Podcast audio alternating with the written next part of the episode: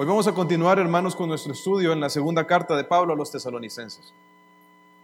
Y como hemos venido viendo, ¿verdad? Pablo está alentando a estos hermanos, animándoles, porque estaban atravesando muchas tribulaciones y persecuciones por causa del Señor. La iglesia de Tesalónica, por causa de haberse rendido completamente, ¿verdad?, a la gracia de Dios y experimentar esa transformación que el Señor trae a la vida de uno, estaba experimentando todo tipo de persecución, aparte de otra diversa cantidad de pruebas. Y Pablo dedica mucho de la primera y esta segunda carta para animarles, para animarles a ellos, especialmente porque de pronto muchos en la iglesia de Tesalónica se sentían temerosos y estaban dudando. ¿Por qué? Porque habían recibido un mensaje a través de cartas que se hacían pasar como las de los apóstoles y a través de falsos maestros que estaban diciendo de que de que ellos ya estaban en el día del Señor. Que el juicio de Dios ya había venido y que todas las tribulaciones y los problemas que ellos estaban pasando era porque el juicio de Dios se estaba derramando sobre ellos. Ahora bien, Pablo les, ha estado mostrando, ¿verdad? En lo que hemos estado estudiando en el capítulo 1 y la primera parte del capítulo 2, que los creyentes no vamos a pasar por el juicio. El día del Señor este tiempo de derramamiento de juicio sobre la humanidad está destinado para los incrédulos y aquellos que no conocen a Dios, para los impíos, pero no para los creyentes. Eso fue lo que estuvo enseñando el pastor Héctor la semana pasada.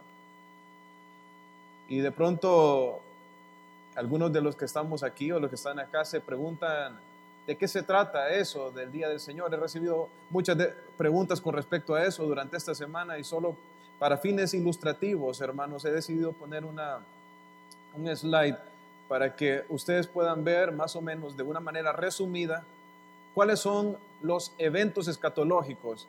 Me refiero a los eventos del porvenir, lo que viene para el futuro de acuerdo a la revelación bíblica. Si usted quiere uno con todos los versículos y lo quiere más detallado, eh, me lo puede pedir al final de la reunión. Tengo uno que se lo puedo mandar, ¿verdad? Pero este está hecho así, de manera simple, más que todo para fines ilustrativos. Entonces, ah, ¿qué, es lo que está, ¿qué es lo que dice ahí? Bueno, si nota, está inicialmente la cruz, ¿verdad? Que tiene que ver con el tiempo en que nuestro Señor Jesucristo vino a darse por nosotros en el Calvario.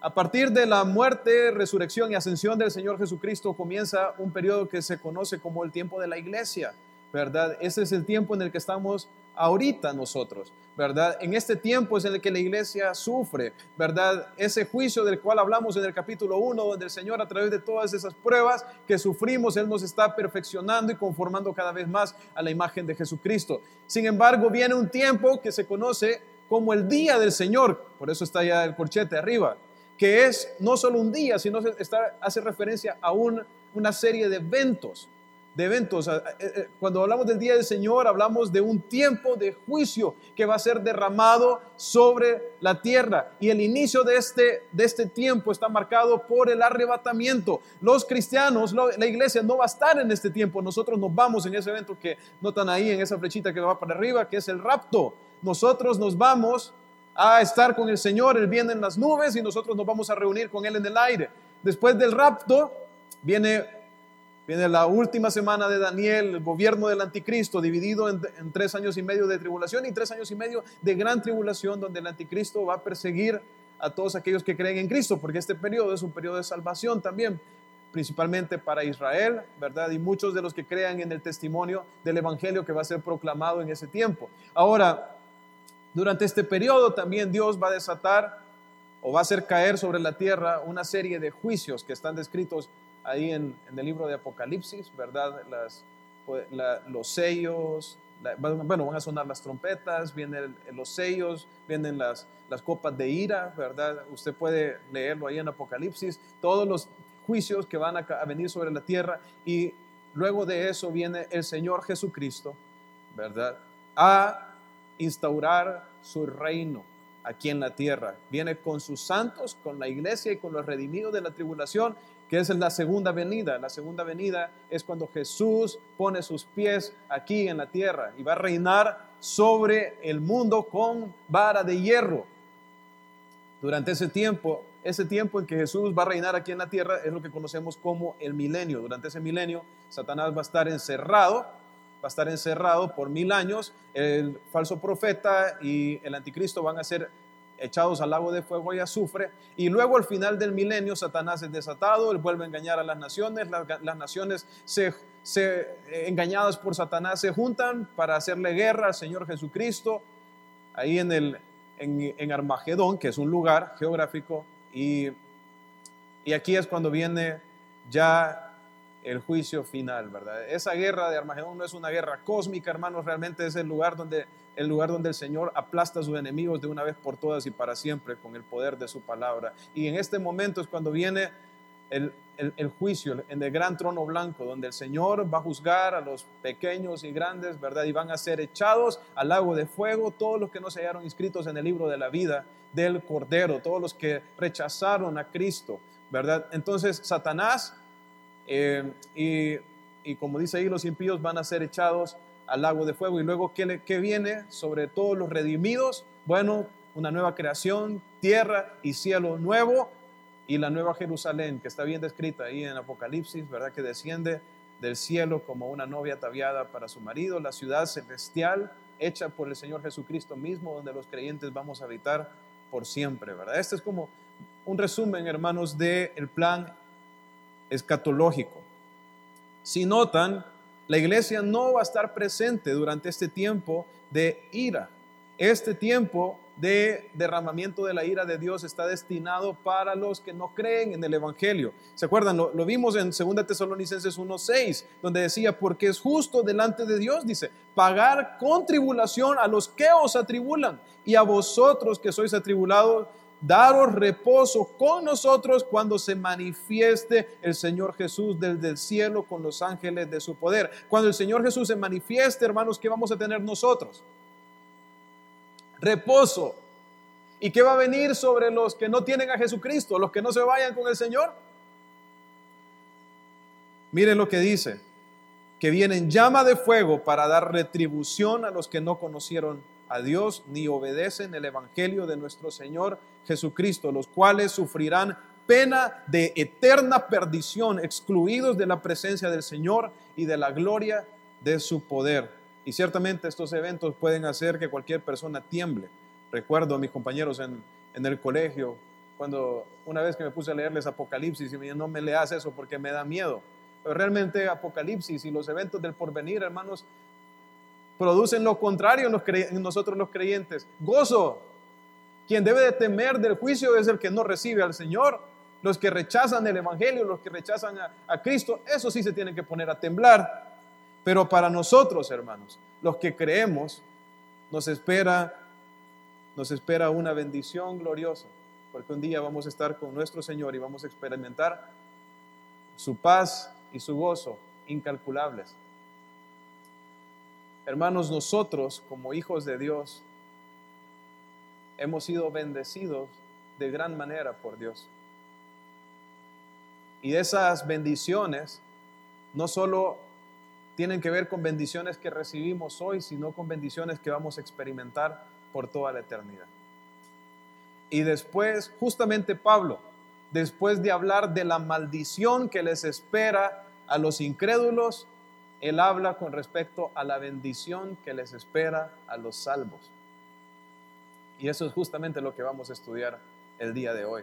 Anteriormente estuvimos viendo acerca de la maldición de lo que le espera al mundo incrédulo, cómo el anticristo se va a levantar para engañar a las naciones para que sean condenadas, pero hoy vamos a hablar acerca de lo que tenemos nosotros en Cristo Jesús y lo que nos espera a nosotros, hermanos. Y quiero invitarle a abrir sus Biblias e ir a Segunda de Tesalonicenses capítulo 2, versículo 13. Segunda de Tesalonicenses, capítulo 2, versículo 13. Y vamos a comenzar leyendo del versículo 13 al versículo 14. Dice, pero nosotros debemos dar siempre gracias a Dios respecto a vosotros, hermanos amados por el Señor, de que Dios os haya escogido desde el principio para salvación mediante la santificación por el Espíritu y la fe en la verdad, a lo cual os llamó mediante nuestro Evangelio para alcanzar la gloria de nuestro Señor Jesucristo. Noten que en esta parte Pablo persiste con, con, ese tono de agradecimiento por la iglesia de Tesalónica. Sin embargo, aquí su agradecimiento es en contraste, en contraste a lo, al destino de los impíos. Es un agradecimiento por lo que, por las bendiciones espirituales que Dios le ha dado a los tesalonicenses.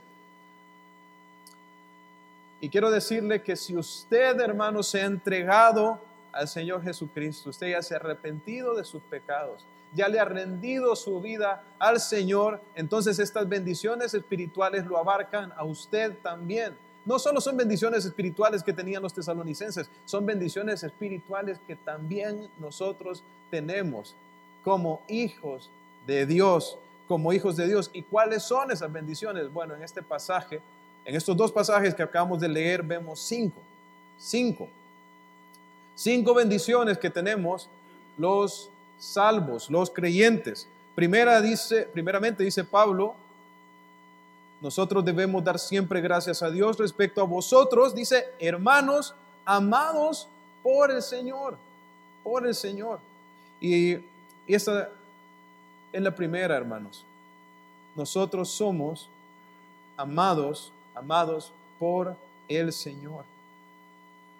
Ahora, este no es el amor del mundo, este es el amor, el amor de Dios, el amor que, que fluye de su misma naturaleza, ese amor incondicional, ese amor sacrificial y unilateral, ese amor que movió al Señor a enviar a su Hijo Jesucristo a morir en una cruz por nosotros.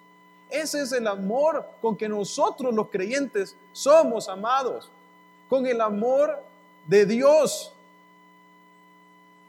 Ese amor que es tan fuerte que nada nos puede separar de Él. Ese amor, como ustedes saben, como dice allá en, Romanos capítulo 8, versículo 35, ¿quién nos separará del amor de Cristo? Tribulación, angustia, persecución, hambre, desnudez, peligro o espada. Antes, dice el 37 de Romanos 8, en todas estas cosas somos más que vencedores por medio de aquel que nos amó por lo cual estoy seguro que ni la muerte, ni la vida, ni ángeles, ni principados, ni potestades, ni lo presente, ni lo porvenir, ni lo alto, ni lo profundo, ni ninguna otra cosa creada nos podrá separar del amor de Dios que es en Cristo Jesús, Señor nuestro. Ese es el amor con que nosotros somos amados, un amor inquebrantable, un amor eterno, un amor, un amor que no dependió ni depende de quién nosotros seamos, sino que descansa completamente en quién Dios es. Ese es el amor con que nosotros somos amados, hermanos, y especialmente cuando nosotros pasamos por tribulaciones, pasamos por aflicciones, es importante que nos recordemos de ese amor, porque cuando nosotros sufrimos, a veces se nos olvida o pensamos que Dios no nos ama, o que se ha olvidado de nosotros, o que, él, o que Él quitó su mano y su cuidado sobre nosotros, pero no es así. El Señor nos ama. Y aunque nosotros suframos y pasemos tribulaciones, su amor inquebrantable y eterno, incondicional, está ahí con nosotros. El Señor nos ama, nos ama. Esta es una verdad que necesitamos abrazar, en la cual necesitamos meditar. Ahora, pero, pero mire qué más. Dice, amados, por el Señor de que Dios os haya escogido desde el principio para salvación. Y es que nosotros, hermanos, hemos sido hechos partícipes de, de una manifestación particular del amor de Dios, que es la elección. La elección. Dios, hermanos, ama ama a todos. El Señor es, es así, es su naturaleza. Él ama a sus enemigos y por eso es que los hizo y por eso es que hace salir su sol sobre malos y buenos y hace llover sobre justos e injustos. Pero hay algo, hay un amor especial que el Señor ha decidido darle a los creyentes. Y ese amor se manifestó, ese, amor, ese amor especial se ha manifestado, se manifestó en la elección, en la elección. Hermanos, nosotros creemos que la salvación es por gracia, por medio de la fe. ¿Usted lo cree? Al decir que la salvación es por gracia, estamos diciendo que la salvación es un regalo de Dios y que no hay mérito en nosotros para ganarnos esa salvación, que esta salvación no la hemos recibido porque nosotros nos hayamos esforzado por llegar a Dios, porque nosotros hayamos sudado para poder alcanzar y entrar en el reino. Esta salvación nos ha sido otorgada sin obras, como dice Efesios capítulo 2, versículo 8 al 9, porque por gracia sois salvos por medio de la fe y esto no es de vosotros, o sea, ni la fe de nosotros, esta es una fe que Dios nos da, porque es don de Dios, dice, no por obras, para que nadie se jacte, para que nadie se gloríe. Nosotros somos salvos por el puro afecto de la voluntad de Dios. Ahora, ¿por, ¿por qué hablo de la gracia, hermanos? Porque la gracia de Dios demanda, por la naturaleza misma de la gracia, elección. Si la salvación depende de Dios, es por gracia, o sea que es depende de Dios y no tiene que ver con el mérito o el esfuerzo humano. Nosotros entonces pudimos nosotros pudimos salvarnos o nosotros elegimos ser salvos o tuvo que ser el Señor quien lo hiciera por nosotros.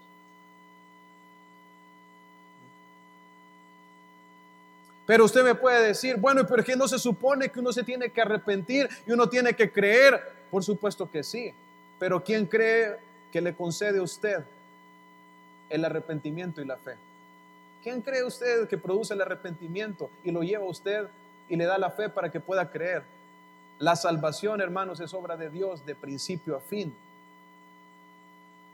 No tenemos nada por lo que por lo cual jactarnos de nosotros mismos, porque la salvación es obra completamente de Dios. Y como es obra de Dios y no tiene nada que ver con el esfuerzo y el mérito humano, entonces la, salvación no podía ser por elección humana, tenía que ser por elección divina, porque no podía haber ninguna obra del humano para salvarse.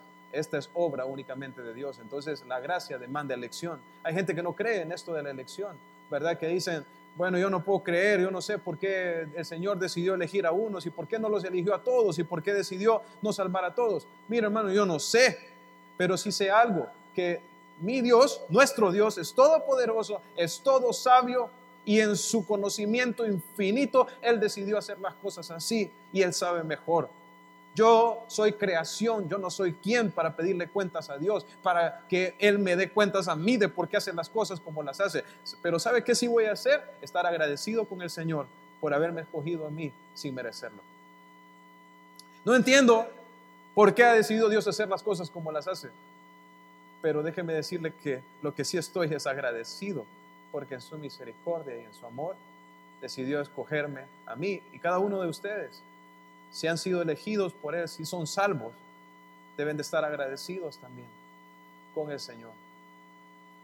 Entonces, ¿cuáles son las bendiciones que tenemos nosotros? Es que somos amados, pero también somos escogidos.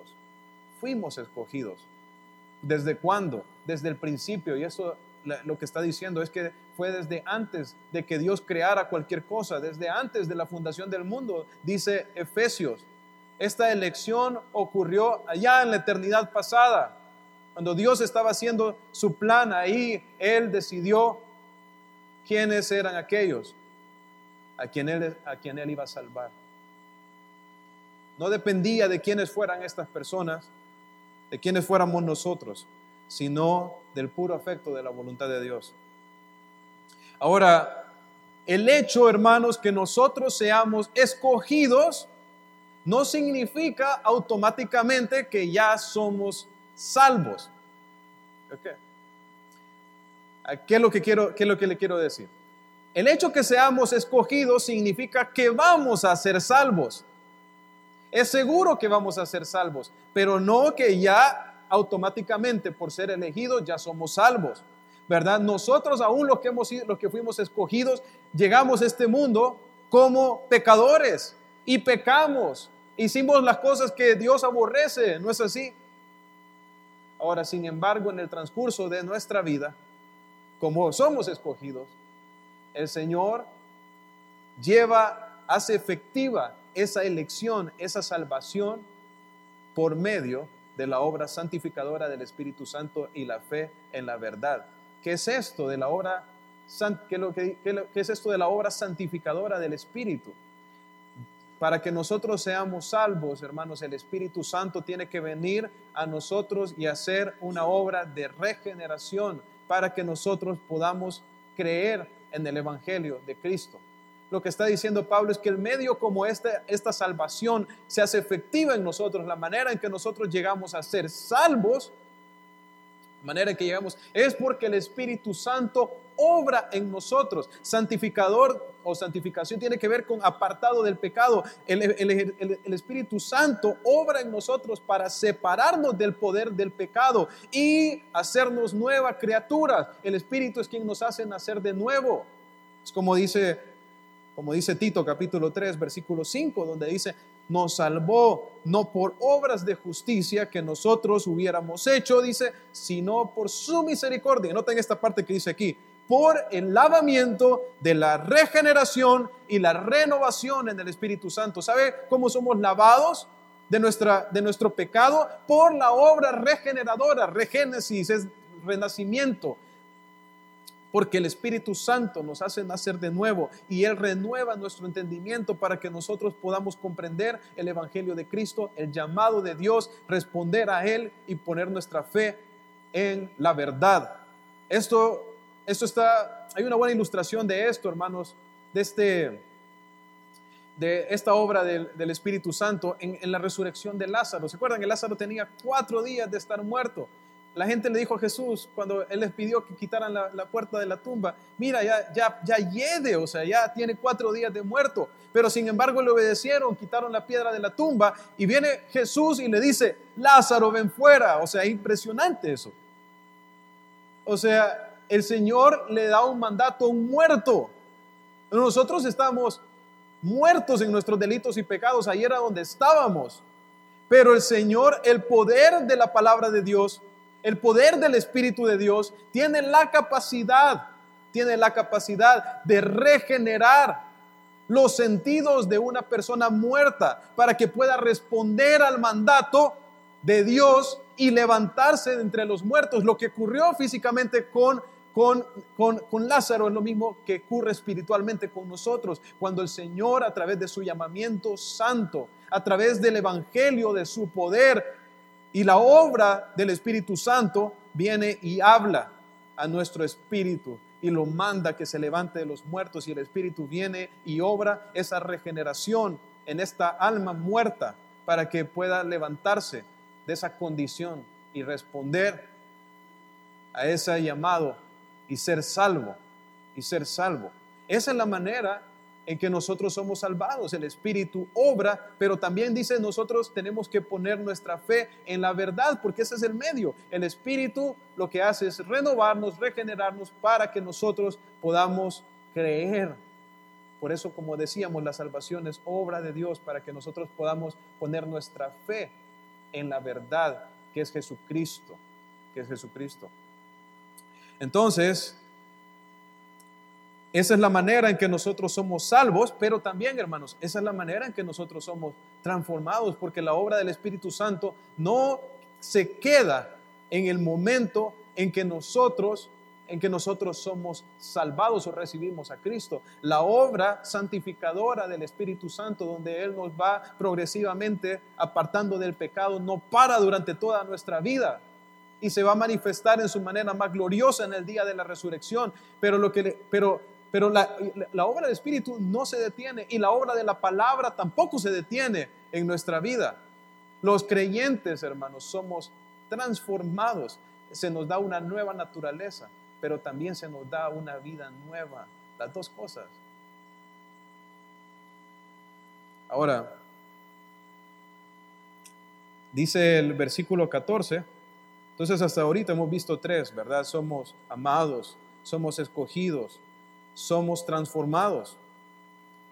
Ahora dice el 14, a lo cual os llamó mediante nuestro evangelio, dice, para alcanzar la gloria de nuestro Señor Jesucristo. Y bueno, y Pablo aquí está hablando acerca de ese llamado del cual les acabo de hablar hace poco, ¿verdad? Cuando nosotros, hermanos, escuchamos el evangelio y somos y es y somos los escogidos y ese es el momento en que Dios ha decidido en que Dios ha decidido salvarnos.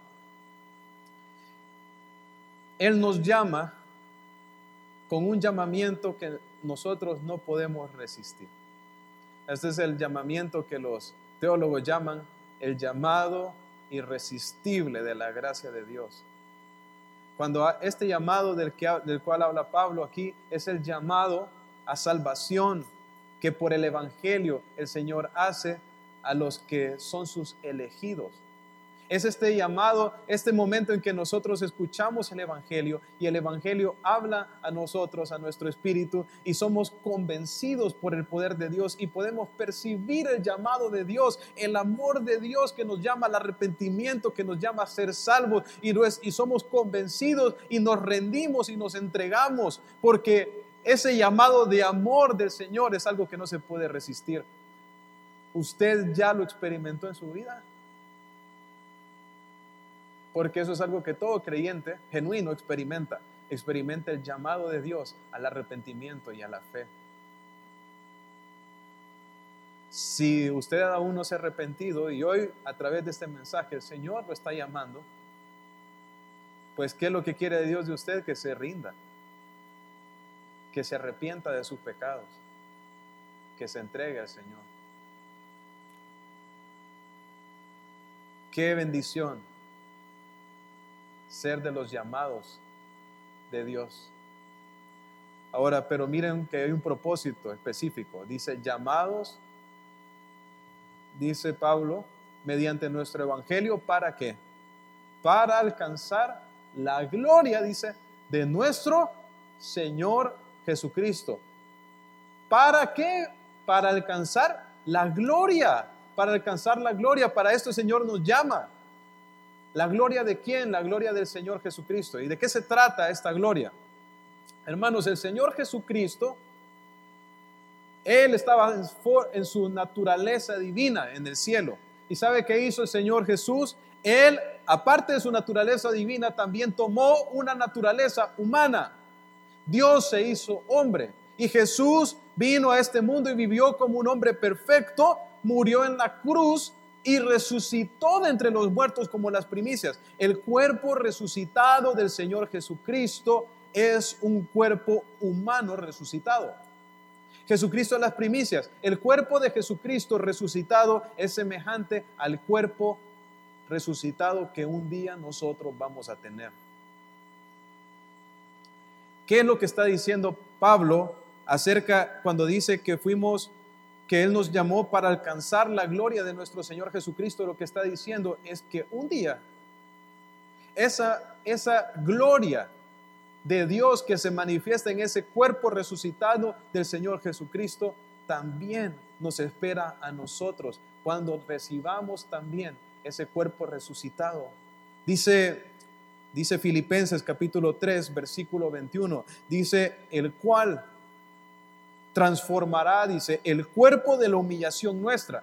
¿Por qué este cuerpo, dice Pablo, que es un cuerpo de humillación? Por supuesto, porque este cuerpo, en este cuerpo está la carne que nos, que, nos engaña para que pequemos, ¿verdad? En este cuerpo nos enfermamos, en este cuerpo, en este cuerpo morimos. Este es el cuerpo de la humillación. Pero dice Pablo, transformará el cuerpo de la humillación nuestra para que sea, dice, semejante al cuerpo de la gloria suya, por el poder por el cual también por el cual puede también sujetar a sí mismo todas las cosas. O sea, un día, hermanos, nosotros vamos a tener un cuerpo semejante al de la gloria del Señor Jesucristo. Dice Primera de Juan capítulo 3 versículo 2, dice, amados, dice, ahora, en este tiempo, aquí en la tierra, somos hijos de Dios y aún no se ha manifestado lo que hemos de ser. Pero sabemos que cuando Él se manifieste, seremos semejantes a Él, porque le veremos tal como Él es. Ahorita, nosotros hermanos, aún no se ha manifestado lo que hemos de ser. Pero el día en que venga el Señor Jesucristo, en, el día de su manifestación, entonces ahí vamos a ser resucitados. Y ahí se va a dar, y ahí, ahí se va a manifestar quiénes somos en verdad. Cuando tengamos, cuando recibamos ese cuerpo glorificado que va a reflejar sin ningún estorbo, sin pecado, sin la gloria de Dios. Este cuerpo con el cual vamos a habitar en la presencia de Dios por, por siempre. ¿No le anima esto, hermano? Esto estaba diseñado para animar a los tesalonicenses y está para animarnos a nosotros también. Somos muy bendecidos por el Señor, grandemente bendecidos. Ahora, ¿cuál es nuestra responsabilidad como creyentes a la luz de todas estas bendiciones que hemos recibido? ¿Qué es lo que nos corresponde a nosotros a la luz de todas estas bendiciones espirituales? Mire lo que dice 2 Tesalonicenses, versículo, capítulo 2, versículo 15. Dice, así que, dice, hermanos, estad firmes y retened la doctrina que habéis aprendido, sea por palabra o por causa o por carta nuestra. Entonces dice Pablo, ¿cuál es ahora qué les toca? ¿Cuál es la conclusión? Ese es el así que. Así que hermanos, a ustedes les corresponde estar firmes y retener la doctrina. Estar firmes tiene que, tiene que ver con plantarse inmóvil. ¿Sobre qué? Sobre la doctrina, no movernos de la doctrina. ¿De cuál doctrina? Bueno, hay dos cosas ahí. Estar firmes, que tiene que ver con no movernos, mantenernos, perseverar, y la otra cosa es, es retener, tiene que ver con aferrarnos. Significa, tiene que ver con guardar la palabra de Dios en nuestro corazón, tiene que ver con llenarnos, saturarnos de la palabra y mantenernos aferrados, agarrados a ella. ¿Qué es lo que está diciendo acá el apóstol Pablo entonces? Que necesitamos estar firmes, firmes en la palabra de Dios, en la doctrina, pero también necesitamos aferrarnos y no soltarnos a ella. Hermanos, hay muchos contextos en que las personas necesitan estar firmes. En el tiempo del apóstol Pablo, los, soldados romanos eran conocidos por sus victorias, por sus éxitos militares, por mantenerse firmes en, el frente de batalla. O sea, los romanos tenían una disciplina tal en, la batalla, ¿verdad? Que eran hombres, pero eran como una máquina en el frente de batalla, ellos no, los enemigos no podían hacer que ellos cedieran, que ellos cedieran terreno. Ellos se plantaban firmes. Tenían incluso sus, sus sandalias. Sus sandalias tenían, tenían, tenían como, como clavos para aferrarse al piso. Esa es la idea. Nosotros, hermanos, necesitamos plantarnos firmes sobre la doctrina. ¿Cuál doctrina? Pablo la dice ahí, la que han escuchado por palabra nuestra o por carta. ¿Saben cuál es la doctrina que nosotros necesitamos plantarnos firmes? En la doctrina apostólica. ¿Dónde está la doctrina apostólica? Es el fundamento que nos fue dado por los apóstoles para la edificación de la iglesia y está plasmada ahí en el Nuevo Testamento. Hermanos, esa es la doctrina sobre la cual debe fundamentarse la iglesia. Los apóstoles del Cordero ya fueron, ya están durmiendo, ya dejaron el ya dejaron el fundamento, ahora nosotros edificamos sobre él. Pero tenemos que tener cuidado porque siempre, como desde los tiempos de los apóstoles, van a venir estos falsos apóstoles, falsos ministros, van a venir esta gente hablando como que son, vienen de parte de Dios, traemos revelación fresca, nueva profecía y todo esto, ¿verdad? Diferente a la doctrina que una, una vez nos fue entregado por medio de los apóstoles. Entonces vienen todos estos ataques de afuera, ¿verdad? Contra la doctrina. ¿Y nosotros qué tenemos que hacer? Plantarnos firmes, no movernos. Tenemos un enemigo grande tratando de, de, movernos.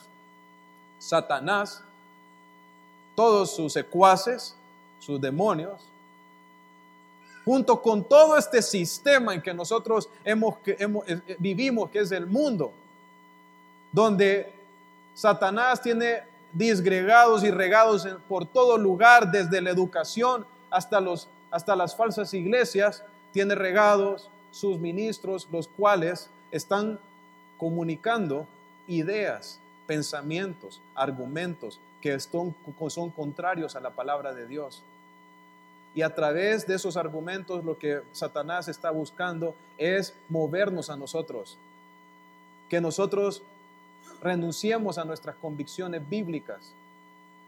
Que nosotros cedamos. ¿Para qué? Para que caigamos en el error y en el pecado. Porque hermanos, como les he dicho antes, nuestra doctrina determina cómo vamos a vivir. Si nosotros caemos presos de la mala doctrina, así vamos a vivir. Vamos a vivir en base a esa Nosotros somos el reflejo de nuestra doctrina. Somos el reflejo de nuestras convicciones. ¿Qué quiere Dios? Que nos mantengamos firmes en la palabra, en su palabra, en la doctrina apostólica que nos fue dado una nos fue dada una vez ya. Hoy no podemos escuchar a Pablo hablar literalmente a través de su boca pero sí podemos escucharlo a través de lo que Él escribió y de la inspiración del Espíritu Santo a través de Él. ¿Qué tenemos que hacer nosotros? Mantenernos firmes y aferrarnos, hermanos. Guardar esta palabra, atesorarla en nuestra vida.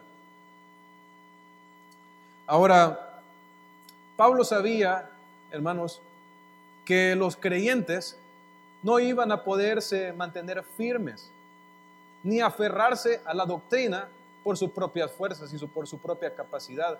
Por eso él, en el versículo 16 y en el versículo 17, ora, ora por los creyentes. Mire lo que dice, versículos 16 y 17, dice Pablo, y el mismo Jesucristo, Señor nuestro, y Dios nuestro Padre, el cual nos amó y nos dio consolación eterna y buena esperanza por gracia, conforte vuestros corazones y os confirme en toda buena palabra y obra. Y, si notan, esta es una oración de Pablo. Él no está diciendo, él lo que está, él lo que está diciendo es que Jesucristo, dice, y el mismo Jesucristo, que sea Jesucristo, y, el, y Dios Padre, dice quien haga, lleve a cabo esta obra en sus corazones en Filipenses. Filipenses capítulo 2 dice que Dios es el que en vosotros produce así el que el querer como el hacer. Hermanos, ¿quién produce en nosotros el ánimo, las ganas para poder vivir de acuerdo a la palabra, para poder mantenernos firmes en el Señor? ¿Quién cree que produce esas ganas, esos deseos? Es el Señor. ¿Quién cree que es el que nos ayuda a que nosotros nos mantengamos firmes, el que nos fortalece para que podamos obedecer la palabra de Dios? Es el Señor.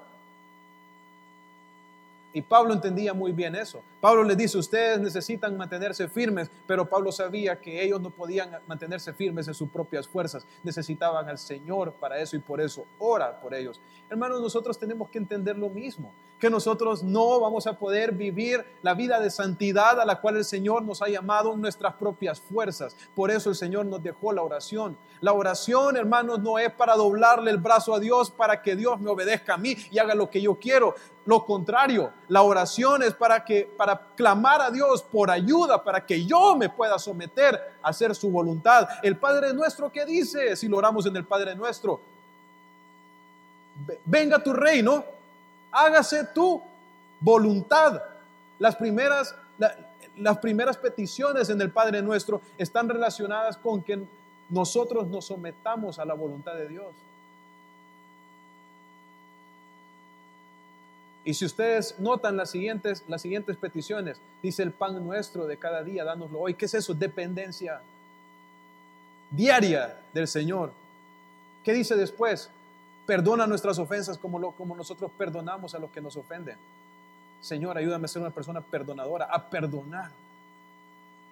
Porque yo también necesito tu perdón. ¿Qué dice la última petición?